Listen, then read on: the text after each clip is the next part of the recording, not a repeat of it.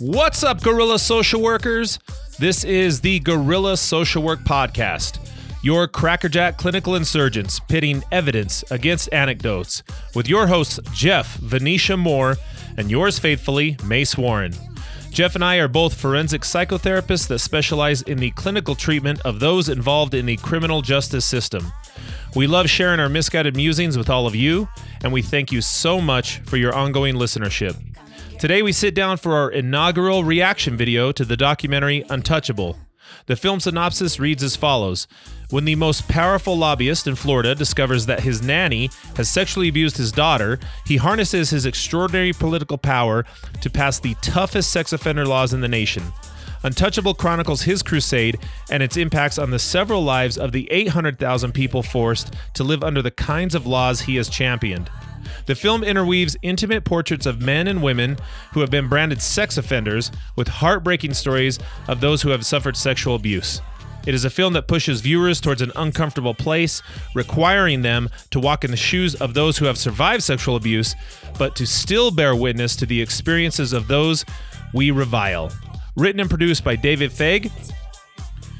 This is our first reaction video, so this is probably a 2, if not a 3-parter. If you haven't already, go on over to the 5-Star Radiance house, knock on his door, and when he answers, deliver an atomic leg drop. And now, on with the show.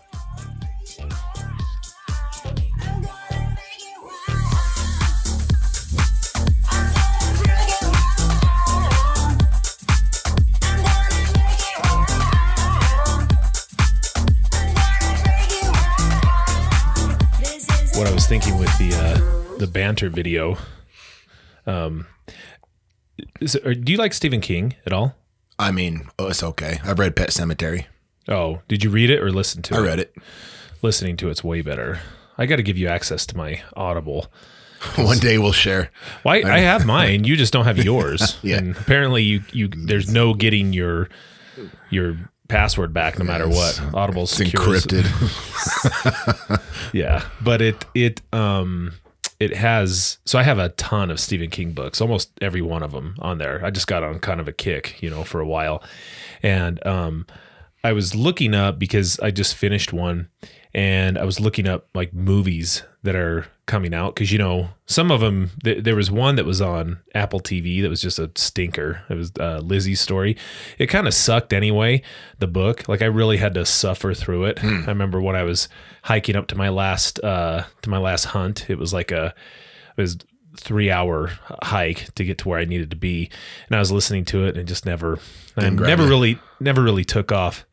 So, but yeah, I was thinking about this, there's a few that are coming up that I'm pretty excited about. And one of them was Christine. Did you ever see that back in the day? With the car? Yeah. Yeah. Yeah. It actually, so when I saw that it was coming back out, I went and rewatched it. It's actually really good. I could see that being an 80s show. John Carpenter did it. And the car scenes were just kind of cool. I mean, it was all, you kind of see how the special effects were, but when I was a kid, dude, I was like, whoa, I need to rewatch it. The car. Yeah. Yeah. It's worth it. And they do a good job. Just, whenever you have a story and try to put it into movie form, it's always kind of a little tricky, but that was one I thought translated really well, but there was one part in there because of our reaction video, I was looking at this. I was like, oh, I got to play this for Jeff. All right. Just because. So there's a fight scene, right? So let me set the stage for you. So there's a nerdy kid. I think his name's Arnie. Okay. I think his name's Arnie. Anyway, he's the nerd kid. And then his buddy, who's kind of an athlete, kind of a jock, and he's kind of a cool kid, was his best friend. And eventually Arnie, I think, goes... I hope his name's Arnie. It might not be, but he goes crazy because he kind of falls in love with this car, and this car kind of possesses him and all this other stuff, right? Okay. All right. But before any of that happens, there's this bad guy named Buddy. And I love Buddy. Buddy Revell. It just carries through the ages. Yeah. So this wasn't Buddy Revell, but I just want you, because I don't know. It's fair to say that you're if it came to physical combat, you're above average, right? Probably, yeah. Okay. Have to be. Right. And so I just want you to pay attention to the fight styles that are happening in this, like this fight sequence. And but to be clear, above average if we're factoring in like 90-year-olds and stuff. Yeah. Okay. Yeah. Yes, I'm above average. Before we get started, can we start with the group rules? Whoa, that is not what I wanted. Who the hell is this dude? So anyway, on this video, saw that Bobby Hollander thing. Oh, you did? Yeah, no, just right there I was pulled up. The blow your balls back. It's blow your balls off. But off. Yeah. Let's not 80s porno vernacular. Let's not degrade the great Bobby Hollander. Oh no, he's a living. Is he alive still? He's a legend. There's no way he's still alive. Yeah, really but not. So let me get this down here. I'm gonna switch this to the next screen. Okay, so this is The thing that I wanted you to kind of pay attention to was, again, just it's pretty wild, like how the fight happens and everything. He says a really naughty word. I tried to edit it and I had it all queued up, but I mean, you can only do so well. So he says the C word. This isn't me, everybody. This is him. But just pay attention to a couple things that are going on here, okay? Because I don't know if this is how they fought in the 80s, because it's 1983 is what this is. Just take an Arnie and let's go eat. That's all you gotta do. Come on. Come on. Okay, so he grabs the... Oh, look where his hand goes. Come on. Why is his hand going there? Yeah, he's reaching for his genitals. Oh, he sure is, yeah. I mean, is he doing anything but reaching for his genitals? No, that's clearly what he's doing. So Arnie's trying to grab the lunch. He's reaching for his genitals, right? As he's like trying to grab it. Wait a minute. That's a good move. But hey, this nerd, Arnie though, like this nerd, he's kind of tough. Watch this though. All right. But watch when the fight goes down. And then watch how it ends. That's the best part. So funny. The knife immediately. The 80s were crazy.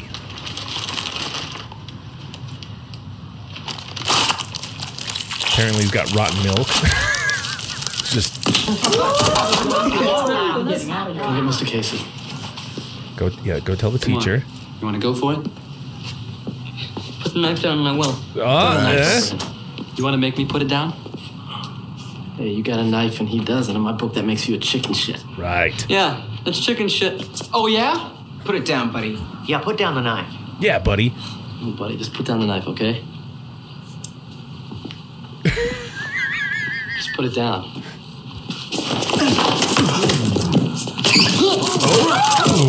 Oh.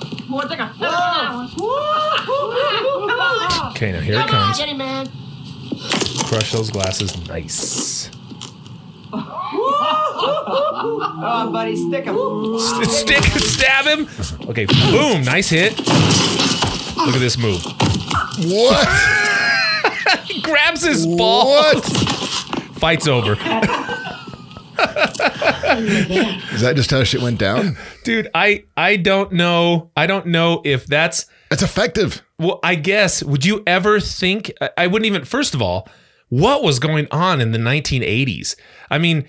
The guy says one thing, right? One thing, and immediately pulls out a knife and stabs it.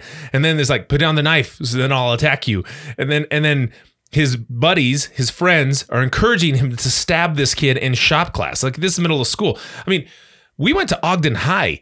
I felt like it was semi-violent there, and I never once worried about getting stabbed in shop class. Not knives. No. Yeah. But ball grabbing, maybe. One more time. This is awesome. Oh, didn't hit his head. Good for you. Knows how to fall a little bit. Come on, get him, man. Stick it, buddy. Watch. Come on, buddy. Stick him. Kill him. Dude. Good hit, though. Spun him around. Good night. That's a solid. Sounds like a 3 count. Yeah. How do you like that? Dick face. Dick face. All right, break it up. Come on. Break it up, you kids. Dude, that just is. That's so crazy that that's how the fight. I mean, you know what I mean? Like that's could not be how fights really were back in the day. That was a good warm up though, right? Yeah. I thought you'd appreciate that. Yeah. I was like, dude, I can't imagine this is how fights really were back in the olden days. I'm still in the nut grab. That's crazier to me than the knife. Yeah. I mean, kick him in the nuts or punch him in the nuts. Why'd you grab it and squeeze it? And a 3 count. Right. And a 3 count. And then did you see how he looked at him afterward? Yeah. How'd you like that? I know he's making eye contact, or at least trying to.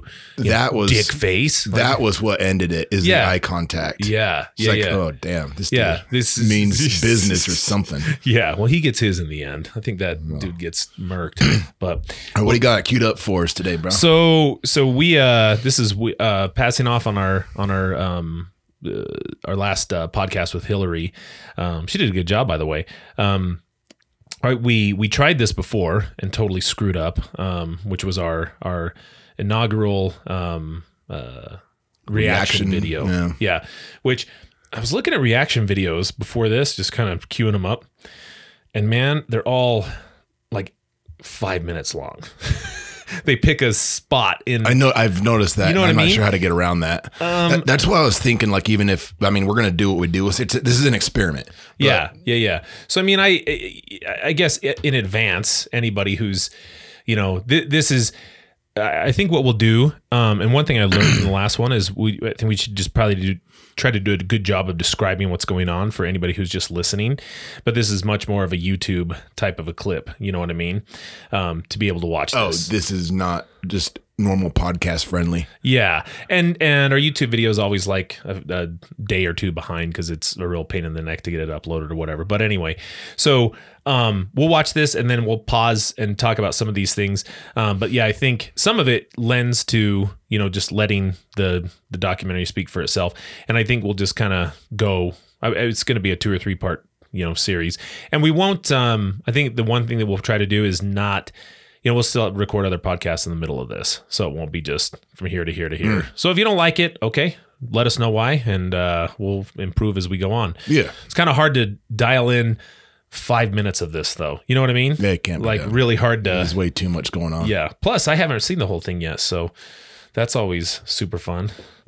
So, yeah, without further ado. How do you really say that? Oh, what the hell? What? What'd you do? I lost audio for a second. I'm good. Back. Oh. Back. Oh, you unplugged your guy. Back to reality. Okay, let's get rocking.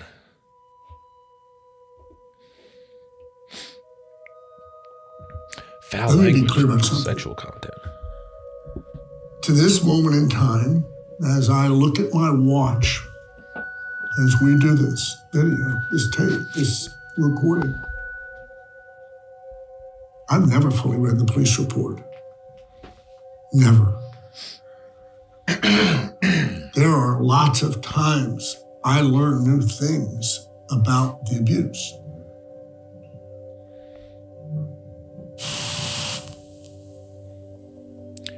It's now Wednesday. So it's showing old videos when his daughter was a and this is in the baby. Evening. It's actually 9:15, and Lauren's in her playpen.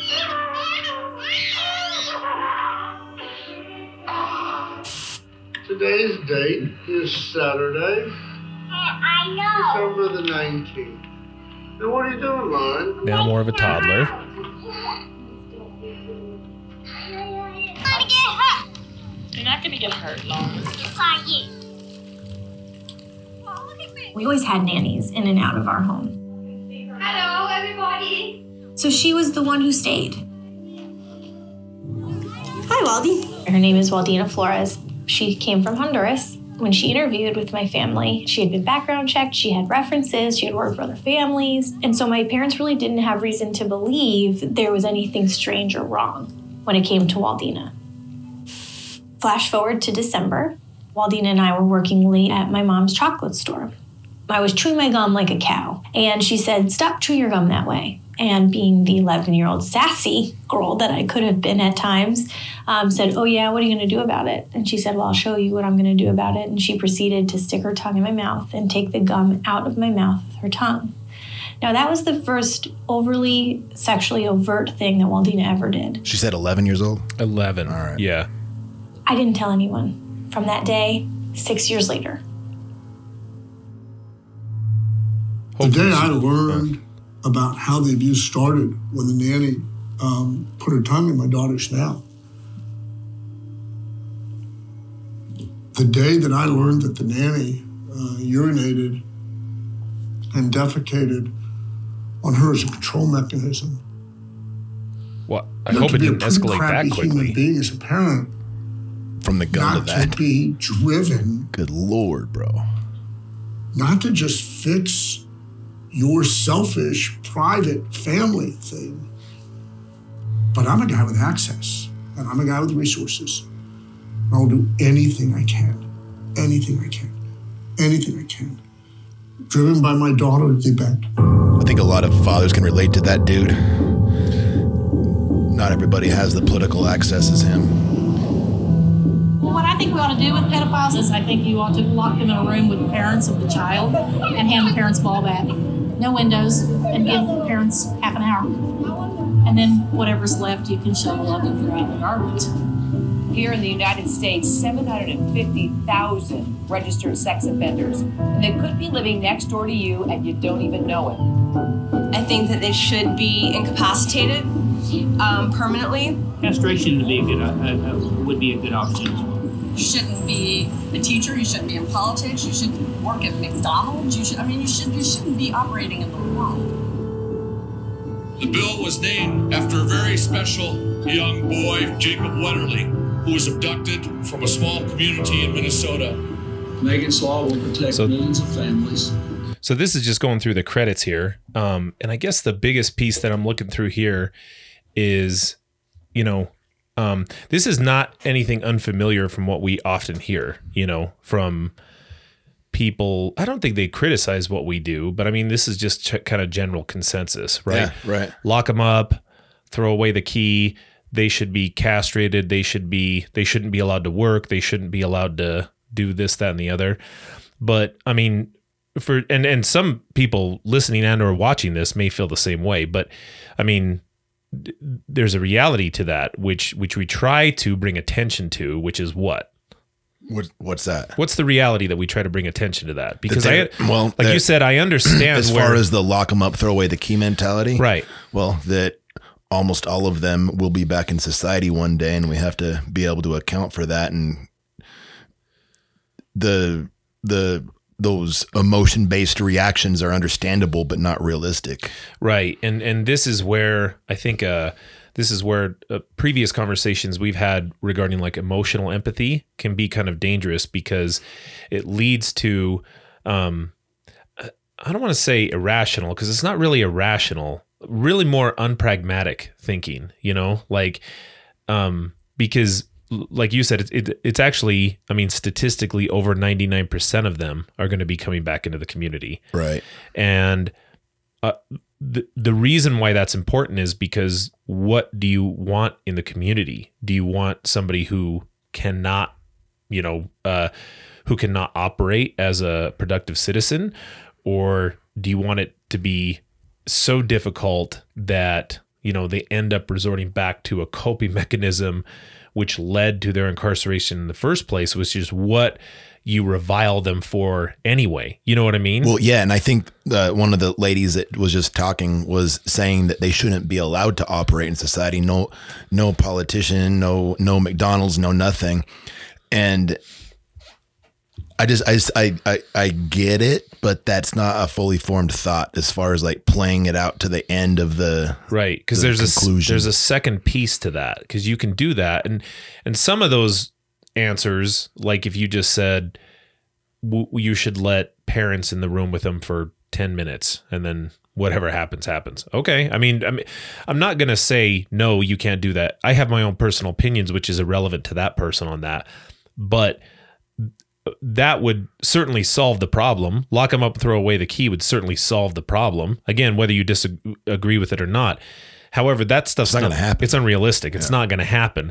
And just to be clear, before we go any further, please know, as a disclaimer, we're not, secondary or primary victim blaming at this point. That's certainly not what we're saying. I'm just saying those type of thoughts, as we get into this, I hopefully it kind of shows what the impact of that might be, and my worry is, does that then lead to a further victimization in the future or a new crime against somebody that, and not that these people would have caused it. Of course, that's not true, but kind of the idea that, did we do everything that we could to prevent that, knowing that this person was coming back into the community? Exactly. So great. Let's see what happens. Into law on Monday. It's been a wake-up call for Florida lawmakers who are now pushing through a bill in Jessica's name. This new law aims to make sure other predators like him are locked up for good. Today, America warns, if you dare to prey on our children, the law will follow you wherever you go, state to state, town to town. There is no law that's going to keep us safe. We just got to have hope and faith that these laws are slightly effective. Just slightly. That's all we can hope for. I hope I pronounce his name right. When you consider the risk in being a child molester, speaking not of even the damage you're doing, but the risk, there is no worse life available to a human than being a caught child molester. And yet they still do it, which from you could only really surmise that it must be really good. I mean, from their point of view, it must be amazing for them to risk so much. True talent that guy has to actually make you laugh at that shit. Yeah. I think I feel my last show probably. Man, that's messed up. Tampa, Florida. Yeah. Down in the bayou. I was just there. Amazing place. Yeah, pretty cool. I could live there. Yeah? Oh, yeah. Live? Yeah. Hurricanes? I could live there. Oh. Well, who's the bad guy? In June, it rains 22 days out of the year. Okay. Wrap under the elbow. Okay, so this is a clearly a women's self-defense class. Okay. Stab in. Wait, anybody comes up from behind me and does this, I'm going to grab that. We just saw that as a move. That works. That works. Dude, we just saw that. That was wow. That was the move. That guy must have been in this same class. I think clearly that is what happened. Because that first move was grab the balls, grab the genitals. Yeah. And I'm just here to tell you, ladies, that is super effective. I can't say it won't work. We saw it a minute ago. Yeah, it would certainly make you think twice about what's going to happen next. Okay, carry on. Okay, everybody, this is Judy Cornette. She is the CEO, founder, president of Predator Patrol / Safety Zone. Ooh, good alliteration. My son in 1992 was kidnapped by a sex offender. It was less than a mile from our home, and a sex offender scoped him out and kidnapped him and his best friend. Took them both into the woods and brutally raped them. I didn't realize how large this problem was. Everybody. I didn't realize there was so many sex offenders out there. The registry. We printed this out today. And just for your zip code. So she's passing out. Who here has pulled up the registered sexual predators or offenders in your neighborhood? Of how often do you do sex offenders in once a month? All these gals. Maybe do it every other week for a little bit. I didn't see that young daughter that was in there. Jeez. All of those sex offenders on the registry may be pedophiles, so you have to pay attention to the registry and go a little bit deeper.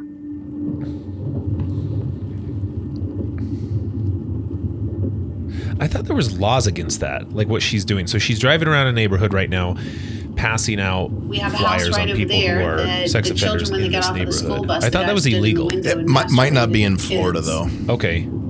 I don't think you can do that here. There's another house up here where there was a guy that had sex with his dogs, and the kids all watched. This is, by the way, not unique to Florida, though. I mean, if anybody so chooses, just pull up the internet, do sex with the registry, and you'll see this. Whoa, that's Tammy. Who? Oh, Tammy right now. That's getting the neighborhood kids all riled up. Yeah. Making fun of Tammy, apparently. She's bad, huh? But y'all know where she lives, right? Yeah. We're going to have to check her out a little bit more, aren't we? What do you mean check her out a little bit more? What are you going to do? Again, I think it's like the emotional motivation is understanding, but again, misplaced, misdirected, not effective. So this is McLeod, Oklahoma. You know, she made a statement there which said, I don't want them in my neighborhood. Do you want them in your neighborhood? Which I don't, you know what I mean? Like, I get. It's a not in my backyard type of thing. Well, right. But then in whose backyard? You wait till you see where this goes. Okay. All right. you wait and see. That's a big component. Wait and see. Yeah, there's a dude in my garage. Yeah. like literally. Wait, yeah, not in the movie. They come in with cameras. Yeah, yeah. I'm like, whoa. Yeah. That's quite the documentary. Yeah.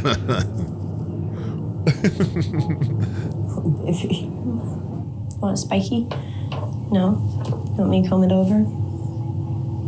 Yeah. My whole life, even when I was younger, I always wanted to be a mom. When I was a teenager, my mom found out that I had lost my virginity, and she got extremely mad at me, and she kicked me out. And I went to Arizona. My old next-door neighbor lived there, and she had invited me to stay with her. She has a godson, and we all three hung out all the time. It was my birthday, and three of us decided to kind of have like a little party together, I guess. And we were drinking and dancing and, you know, doing things like that. And it's kind of the three of us all together. And then it ended up that the underage male and I slept together. At the moment, I mean, it was exciting. I was like, okay, he likes me. Dude, can you imagine if that was her disclosure back in the olden days? She would have got tore up. Me and the underage male slept together. Man. She would have got eviscerated. Yeah. Booted out of treatment. Just for those of you who haven't any, you know, don't know much about the, like, I guess, development of sex offender treatment. Back in the day, she would have got kicked out of treatment probably that day, if not severely reprimanded, because she would have had to say what she had to say. I forced my vagina onto his penis. Right. And raped him. Yeah. Yeah. Might even throw an adjective in there, you know? Yeah. Like brutally, you know, or something like that. Some had sort to sound of, like that. Right. Yeah. You had to. Yeah. Otherwise, and you said it that way, otherwise you're booted. Right. Yeah. Kind of bonkers. Right. Totally. He put his arms around me and he was like, well, I just don't want you to think I'm taking advantage of you while you're drunk. And I was like, I don't think that. The next morning, his mom called me. Oh. And she said, my son hates me. I'm so sorry. And she said, I just filed against you. I got a call from an investigator, and they said they wanted to talk to me and ask me some questions. And I went, and she said if I was honest, I wouldn't get thrown in jail. Do you think they deliberately chose a relatively normal-looking girl for this? Okay. Yeah. So it's kind of going through screenshots of her police report. If we go to trial, her indictment. You will get 20 to 25 years for this if they find you guilty. If you take a plea, minimal time, lifetime registry.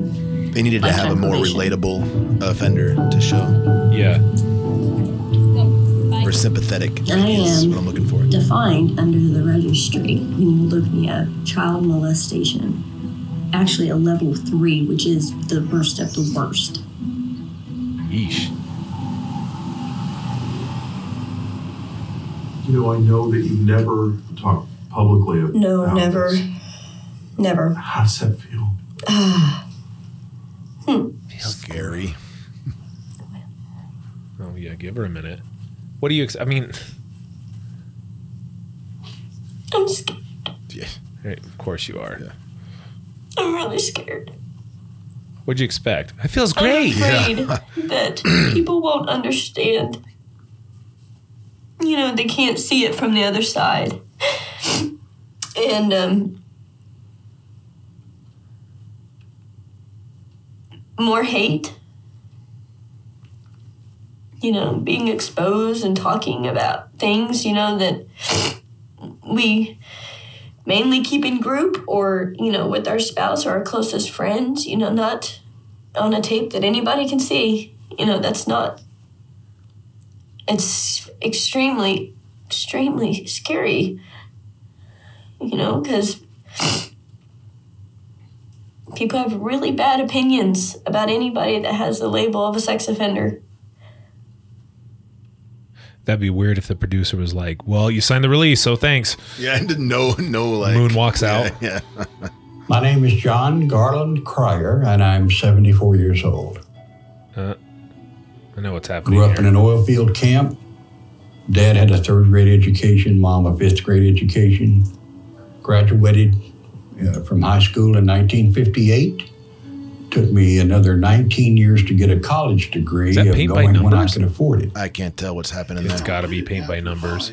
It's an older gentleman. I served in JFK's funeral. I stood on a tombstone and kept an eye on Haile Selassie and Charles de Gaulle. Huh. I had three marriages, all failed.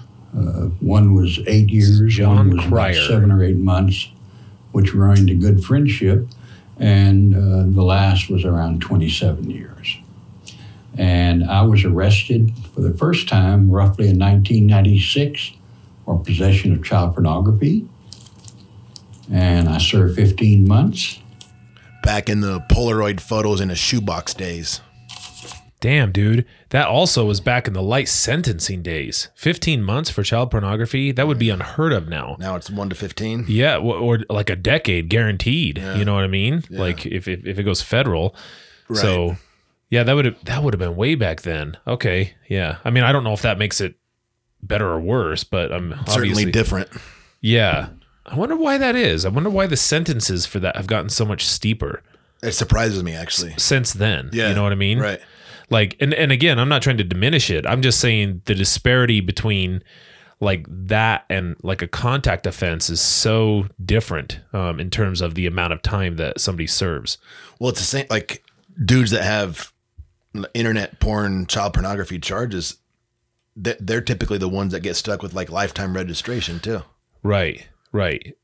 Yeah. As opposed to a contact offense. Yeah. I mean, I mean, it's not better or worse. It's not really, I mean, it's a different type of offense, but I just don't literally understand like what the decision-making process was. Right. Like I'd be really curious to talk to somebody that knew the development of that and how it got to that point. Yeah. Yeah. Who would that be? I don't know. Somebody might know. Reach out. Let us know. Yeah.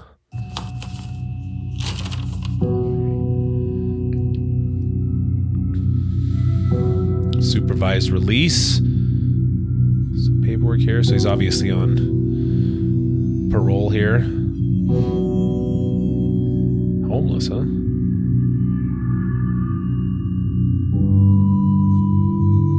So it's going through some treatment documents here. Talking about his crimes. I was arrested again 10 months later here in Oklahoma for possession of child pornography and crossing a state line with the intent to have sex with a minor. Oh, so he set it up to go do a Dateline type thing. Yep. Ooh, I wonder if he met Chris Hansen. I was released from prison right there. After 11 and a half years. Why don't you go ahead and have a seat? Mm-hmm. Oh, I didn't notice that sign. No women or children allowed past this point. Oh, wow. For most of my life, I've been a pedophile, what I would call a closet pedophile. One that, for all intent purposes, leads a normal life in society, but still knows that inside of him there are desires about young girls.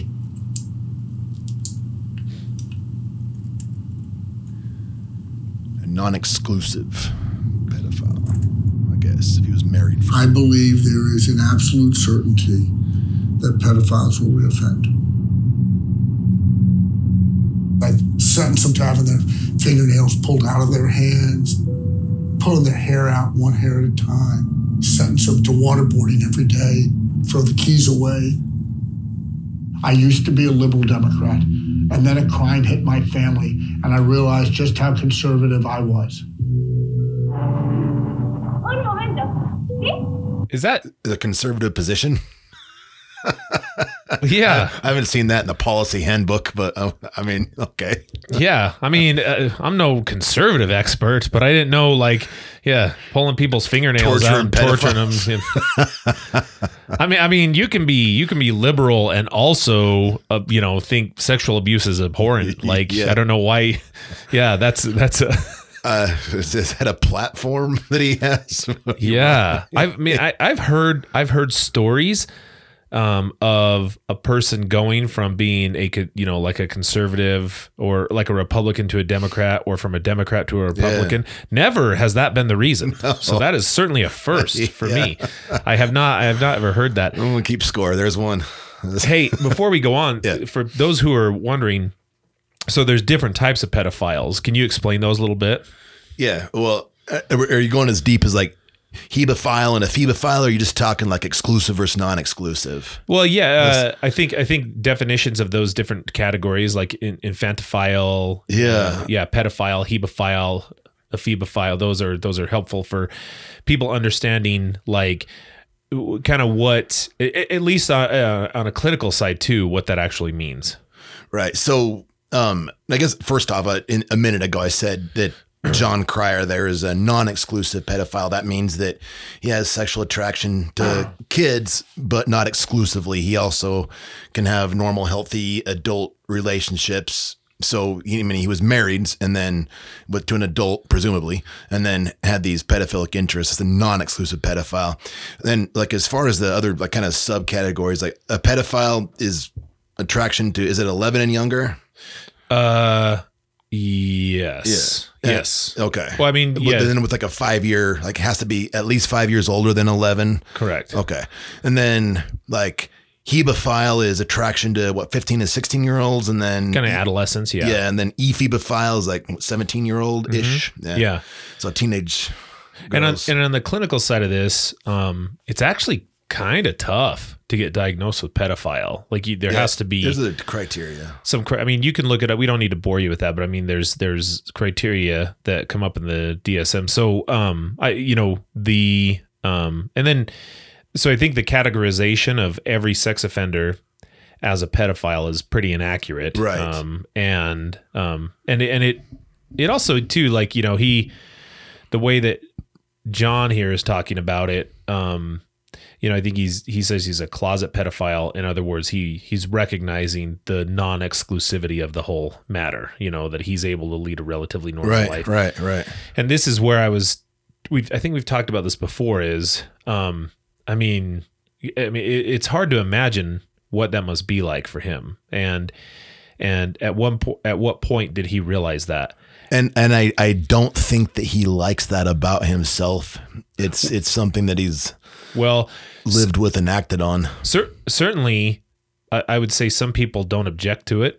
They're indifferent about it, or maybe they dig that parts about themselves. But what I can say, is I know there are several people who don't like that about themselves, that they have those attractions. And what I would challenge people as they're going through this, again, I'm not trying to make you feel sympathy towards anybody in this position. What I am saying is, like, do a thought experiment. And the thought experiment is, just imagine one day you wake up and then for some unknown reason, you find yourself sexually attracted to children. I would hope you're freaked out about that, because I know I would be, right? But then the next step is, who do I tell about that? And what do I do about that? You know what I mean? Yeah. I obviously don't act on it. I mean, that's step number one in my playbook. But what do I do? Do I go to my significant other and say, hey, just so you know, is that conversation going to go over? I mean, what if you have children in the mix? Is that going to go over well? My God. And what are you going to do? You're going to go to a therapist on the streets and just talk to them about it? I mean, you can talk to your parents about it. Who is qualified and or like willing to discuss that with you in an open and honest manner, to the degree that they're trying to help you resolve that? I think that a couple of videos back, you and I reacted to that professor that kind of had a misguided attempt at kind of having that minor attracted persons conversation. Right. I think that person was trying to make it so that a person could come out with that information and without acting on it and find some sense of acceptance. And I mean, it's a tough road. I don't know if we'll ever get there, but I think that's what that, whoever that, I forgot that professor's name, what that was probably their intent. I think that person kind of got a little mischaracterized. Yeah. I don't know if it's, I would say you never want to normalize it. Yeah. I don't think that's the strategy. And I wouldn't want to link it with a sexual orientation, like being straight or gay or bisexual or anything like that. I don't think that's a wise path to go down, because this certainly, you know, it's clearly going to lead to what we, you know, the in my opinion, what the benchmark is for any diagnostic category, which is impairment. It's going to lead to some sort of functional impairment in your life, if not somehow dealt with, right? So is that the best way to look at it then? Is that it's like, it's similar to maybe a mental illness, something that, I mean, I'm not like, again, just for the sake of, you know, like it was once maybe taboo to talk about being depressed. And thankfully we've normalized that, and people are pretty open about seeking help for depression. Maybe if sexual attraction to minors was looked at as a mental illness, something that we would encourage a person to get help with.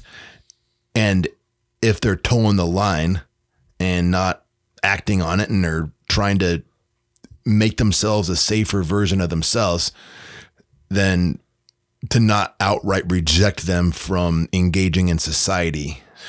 I think that's the only preventative measure that you can take. Because how the system is set up now, there is no preventative measure to offset that.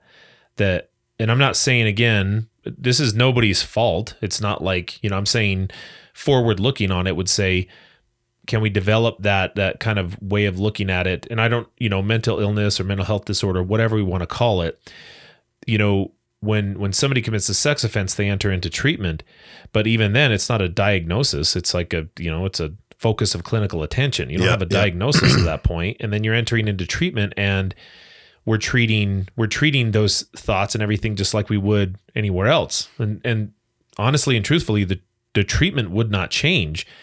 The activating event though now has to be an offense. And I'm not cool with that. Like, that's a big problem. As a practitioner, I don't like every, you know, it's, I wouldn't want, and I'm not going to say this is the same thing, but, you know, we treat depression pretty proactively. We don't wait for somebody to attempt suicide before we start treatment. You know what I mean?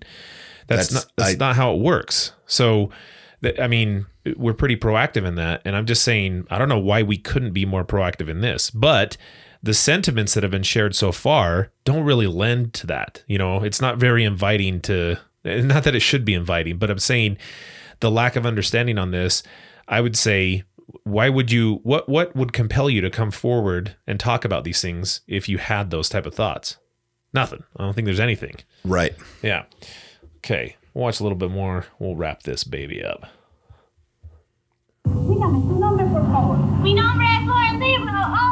Let it get to the half-hour mark. What do you think? Sure. I didn't want to tell him, Waldy. I loved her. She was my partner. That, I think, is the most difficult piece for people to understand. She was very much omnipresent, everywhere, every day of my life. She woke me up in the morning, she did my hair, she washed me shower, she picked my clothes, she picked my feminine hygiene products, she took me to school, she monitored me while I was at school. My abuse really spiraled out of control. Yeah. Oftentimes, it was very violent. She would hit me. She would burn me. Whoa. Waldina used a lot of objects, different objects, to the point where today, at 29 years old, I don't know that I will ever be able to carry baby to term. Whoa, man. We came from a very prominent family, and so we were bred in a world of secrecy. Standing with the Clintons. A world where pedophiles thrive. When I did not go tell my father, my mother, my teacher, well, they knew that I would never tell anyone. Lauren. Lauren. Sure, video of her on the video of the beach. Sam.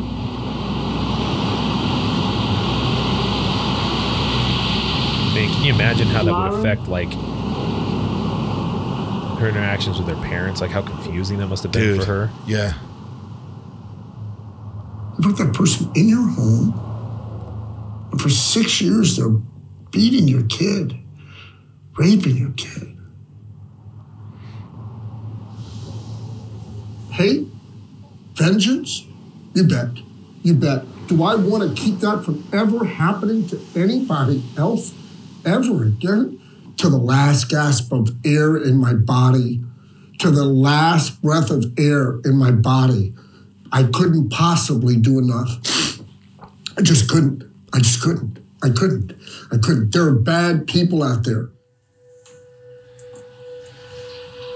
Oof, man. Yeah. Could feel that dude's pain though, man, and you'd feel like you. I'm not saying this guy dropped the ball because how could he have known? But like, you'd feel like that though. Victimized by a sexual predator. Here's the thing though, like, no one else will suffer abuse. So as he's talking about that, I mean, the Miami Beach ordinance that limits where predators can live. You know, he's saying. So this is kind of going through some of the. This is going through some of the. Oh, here he is. Thinking about it, thinking about how you just as soon line them up and shoot them. Strong testimony as the City of Miami Beach Commission votes to go ahead with a tough ordinance that would ban sexual predators from living in parts of the city. If passed, it'll prohibit them from living within 2,500 feet of areas where children gather, like schools, parks, or bus stops. That's 2.5 times. To give you an idea of that distance, that's about the distance between Miami Beach High School and this high-rise apartment building. Miami Beach has 15 schools and 38 parks. The ordinance would make almost the entire city off limits. There is nothing in your tenure on this commission that you will do to better protect this community than the ordinance that you are considering today. The Lauren Book Child Safety Ordinance. The mayor says sexual predators have already moved out. When 6 people leave within a month's time, we certainly are making progress. Where'd they go, though? I can't answer that for you. I don't know. Where'd they go, though? They certainly aren't here near our children. Okay, so this is where, yeah. I mean, this is where I think about this, and I am, and I again, you can kind of feel they do a good job of making you kind of feel this guy's pain, right? And really focusing on it. My thing is though, is his statement is kind of telling, and I wonder where this goes because he says, I will do everything within my breath to prevent this from happening to another person. You're not preventing anything, like, because in order for those restrictions to come under this, the person has to commit the crime in the first place. And I mean, I'm just saying, so you're counting on deterrence theory then. In other words, like, other sex offenders or potential sex offenders are going to see the restrictions and the punishments that these other guys have gotten, and as a result of that, they're going to modify their own behavior. Well, and right? What does the research show about deterrence theory? It doesn't work at all. Like, I mean, it doesn't really factor into a lot of. So just punish your way out of this. And again, you know, there's a lot of problems with not receiving adequate treatment when you're incarcerated. You're acculturating the culture, you know, like, criminal norms and mores, and you're learning how to be a better criminal just as a result of going to prison and having to adapt to that type of environment. And I mean, you have to, there's just no question about it. And then coming back out into the community, and now your skill set for the last 5 years or whatever it was has been adapting to this lifestyle. So now, and if I didn't get treatment and I didn't resolve that, well, now I'm coming back into the community still with those sexual proclivities and fantasies and everything else. And then in addition to that, I have this antisocial behavior that I've learned as a result of where I went to, which in my opinion makes people even more dangerous, you know. And I'm not saying none of these guys got treatment. Obviously the 2 that we talked about that have been shown already were actively in treatment. But yet I don't know if that really prevented one of those things from happening. Right. I'd like to see a pretty, I would wonder how you would measure that as well. Yeah. We're trying to get on the other side of the offense before it happens. And like, these policies don't do much to affect that. Right. Yeah. Right. So, so yeah, I don't know. Is that a decent place to stop here? That's about Or should we keep going? Let's go to half an hour mark. Okay. Let it play. Okay. Yeah. I mean, that'll have us on track for three parts. Sure. Just 90-minute. Yeah. Okay.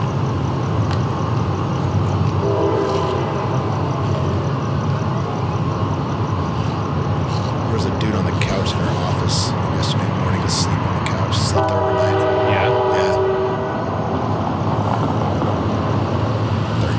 So this is showing guys in tents and sleeping outside and sleeping in their sleeping bags.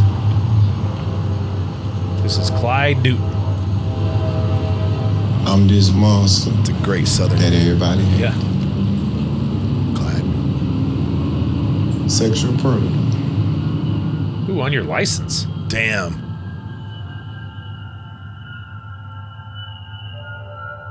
Sexual battery juvenile victim is what he was charged with. I caught my original charge 7-year-old 1994.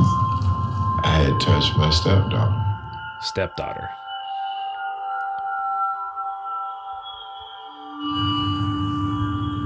I took a deal for 8 years and 7 years probation. I got out of prison in 2000, came home to Miami, Florida. So I was out for 10 years, doing everything that they said I had to do. Registering, going to class, working 2 jobs, and I bought my own home. I was up under the 1,000 feet rule, but when they came up with the new rule, they automatically threw me into the new rule. So that meant the house had to go, everything had to go. Ugh. And that put me in a homeless situation. Took away his house. That does not make him safer. The Department of Corrections. If that's accurate. I have to live on this lot. If you don't have an address that meets all the requirements of where a sexual offender is allowed to reside, okay, if you don't have an address, they'll assign you to an outdoor encampment. It's Clyde's public defender.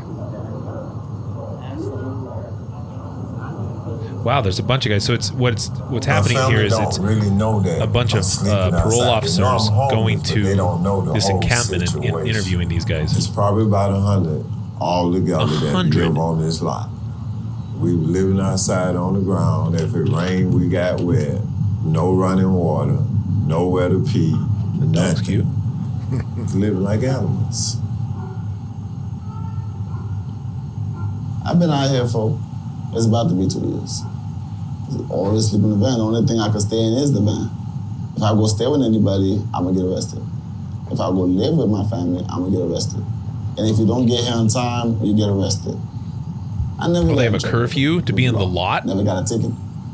Went to school, graduated. Is that what he said? Going out with this girl that I was only 15 years old. By the time I was 19, when she was 15.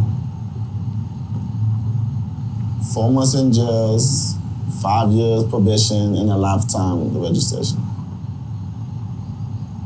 The instability does not make him safer, you know? Right. No. I sleep in my truck every night in the driver's seat. Even though I do have a home and a residence where I take baths and have a clothing and everything else, where I lead a normal life during the daytime up until that time for having to come out here and do the 8 hours or 10 hours that we have to be out here because of the resident restrictions. I mean, that's crazy, bro. I guess most sex offenders who are sent to prison are going to be released into the community. Okay. And if we have a policy that inhibits their reintegration into the community, then that is a counterproductive policy. The first real objections to the residency restrictions came from law enforcement and victims advocacy groups. They were the first to say, this is not making sense. We can't keep track of people who don't have homes. They need to have a home. The rationale says, in theory, if sex offenders are farther away from where children tend to be, then maybe they will be less likely to abuse kids. And this has been studied a dozen times. Two of the most significant studies were done in Colorado and Minnesota, In Colorado, the study was done by the Colorado Department of Public Safety.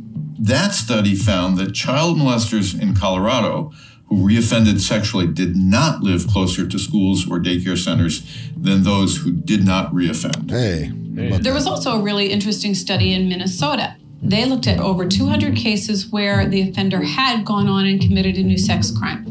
The study concluded that residence restrictions would not have prevented even one of those sex offenses. So it doesn't even help. It is not residential proximity that leads to reoffending, but rather social proximity. I'm glad they got into the research. Yeah. 93% of children who are sexually abused are abused by people they know. This is the Department of Justice. Seems obvious. Yeah, they're not snatching kids off playgrounds in mass. I wish I could meet the guy that started this law. It happens, but... And talk to this guy, like, are you thinking straight?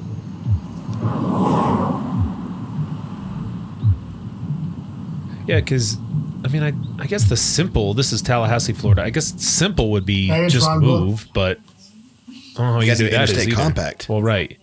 Well, they could move out of that location in Florida. We repeatedly tell people... that where they live does matter. Well, here's a guy, they let him out and he was abusing kids in his direct neighborhood. And there is no question about what they do.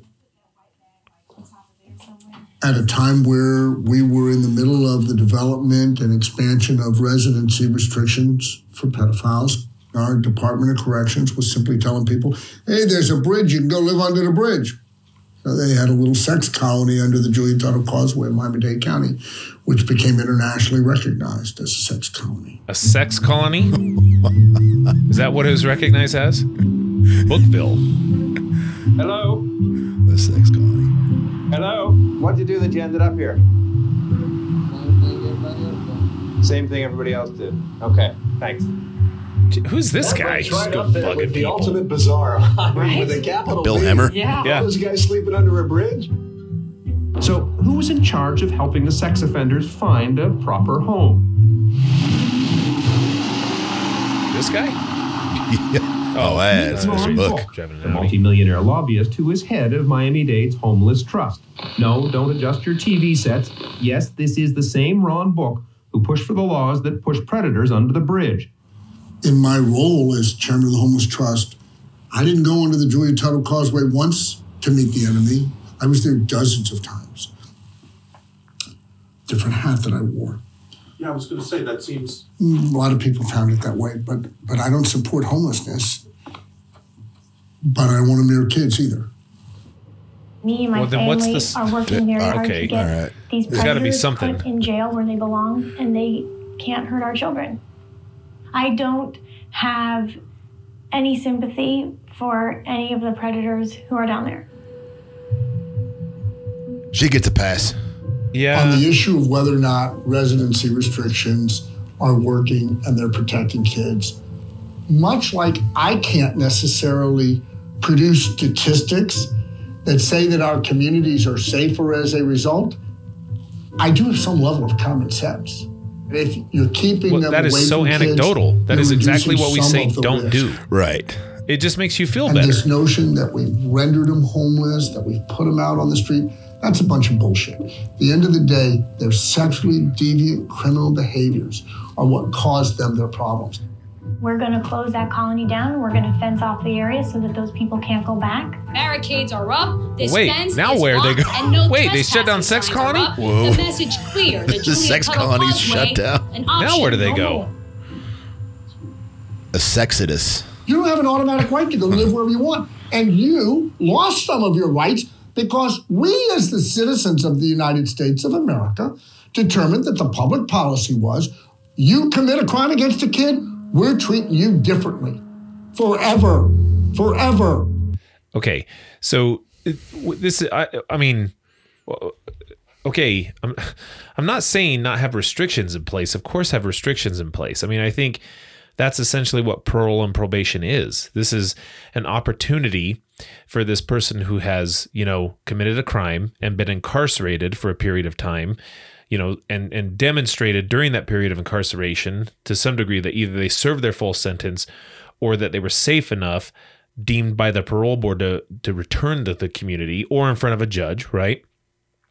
And then this probation or parole period is really an opportunity for them to show that they can now be trusted without having law enforcement with their thumb on them at all times, right? And of course, as a result of that, you're going to have restrictions. You're going to have additional rules, like we all function with rules, and they're going to have additional rules on top of that. Curfews, you know, restrictions on who you can associate with, so on and so forth. But I mean, like, no, I don't think the intention was we'll make them homeless. I don't, you know, that doesn't sound like that's what his strategy was. But then it just turns into like that question that reporter was asking. Well, where do they go? You know, the guy's like, I don't know where they go. Well, they go into this bridge. Not our problem. Right. They go into this bridge and it's like, well, let's shut that down too. It's like, well, wait a minute. Now where do we go? You know what I mean? Like, I mean, if there's no houses, there's no houses. So legitimately, where do you go? I don't know that they're trying to answer that, Mr. Book and them. I don't think that that's part of the decision-making process. It's a lopsided, it's a not here. Yeah. I don't care where, but not here. And maybe, so that's where I wonder if he kind of alluded to that, but he did say, I'll do anything that I can do to prevent this from happening to somebody else in the future. In the Miami-Dade area. Now, if he said the Miami-Dade area, yeah. And he said, I don't care if they go offend on somebody somewhere else, fine. That's consistent. Cool. Just not here. Yeah. I'll be like, okay. I mean, at least, yeah, I can disagree with you, but at least you're being honest. You know what I mean? Right. I think they kind of see the flaw in their logic, because when you have to, I think whenever you start combating statistics, that's a sign of something. Like when you're trying to, I don't know, somehow explain why looking at statistics is not helpful, and then you refer to common sense.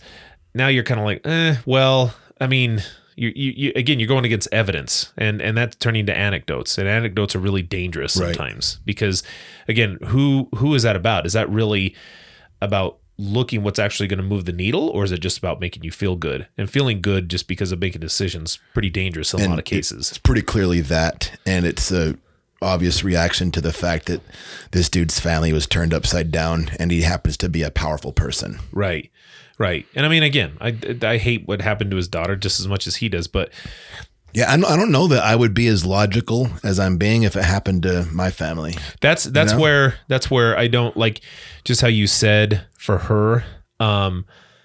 You know, I was kind of thinking about the same thing. Our polygraph friend Ed, we were listening to a podcast. It was way worse than this actually. The offense that happened to this poor little 8-year-old girl, and we were talking about this, and I was like, that girl deserves a get out of jail free card for the rest of her life. She's allowed to do whatever she wants, like forever. Right. You know what I mean? I'm sympathetic. And so I get that. And then I can't even imagine from his end what that feels like and what he's going through. You paid her to live in your home. Right. Oh, right. I know. And that is tough, but it's also, there's a lot of distorted thinking going on here though. Oh yeah. Which is, and I'm, you know, and so even though I have, you know, I also have empathy for people who have distorted thinking about a lot of unhealthy behaviors. And I'm not saying it's our career, bro. Right. Yeah. And I, so on the same token for him, you know, I can appreciate it. I mean, I'm not going to say I understand it because I haven't been there, but I can at least appreciate it and imagine what it's like. And I probably only going to get so close because, I mean, clearly he's holding on to it for quite a long time, and that's going to be reinforced over time. But I mean, it's leading to some thinking that's just quite distorted. So I'll have to see kind of where this goes. Yeah. Is there a twist, like an M Night Shyamalan twist? No twist. No. Yeah. It's worth finishing though. An M. Night Shyamalan twist. Yeah. It's just a fake village. Yeah. Yeah. there was no sex village. Yeah. The whole time. God, cool twist. That poor guy. Yeah. He had a couple good movies. Yeah, a couple good ones. All right. Well, then I guess we'll wrap there, and then for the next one, we'll kind of pick it up there and take the reins from there. So right. Anything else we want to say on this guy? No. Okay. Good. All right. Nut Thanks, shots folks. Work. Yeah. Not. Yeah. No, not shots. Not grabs. That's true. Yeah. That's true. What's another word for grab? Caress. No. That's. What's a clutch? Nut clutch. No. Dude. So when you do your next jujitsu, like training technique, you're all, today we're gonna nut clutch. Yeah, nut clutch. You're like, what? No, I'm not drilling today. Yeah, it's exactly what it sounds like. Yeah. Off we go. Yeah, yeah. I'm sure there's something you do with the gi collars. Oh my god. Yeah. Or the belt. Yeah. The belt. Okay. Yeah. We'll see you next time, folks. And that about does it for our first reaction video. Let us know what you think. We look forward to releasing part 2 in the near future. You can find Guerrilla Social Work Podcast on Apple Podcasts, Spotify, YouTube, or wherever you listen to podcasts. Please help us grow by giving us a 5-star rating and sharing with a friend. If you haven't already, please subscribe now. We'd like to stay and chat longer, but we're lying. Good night.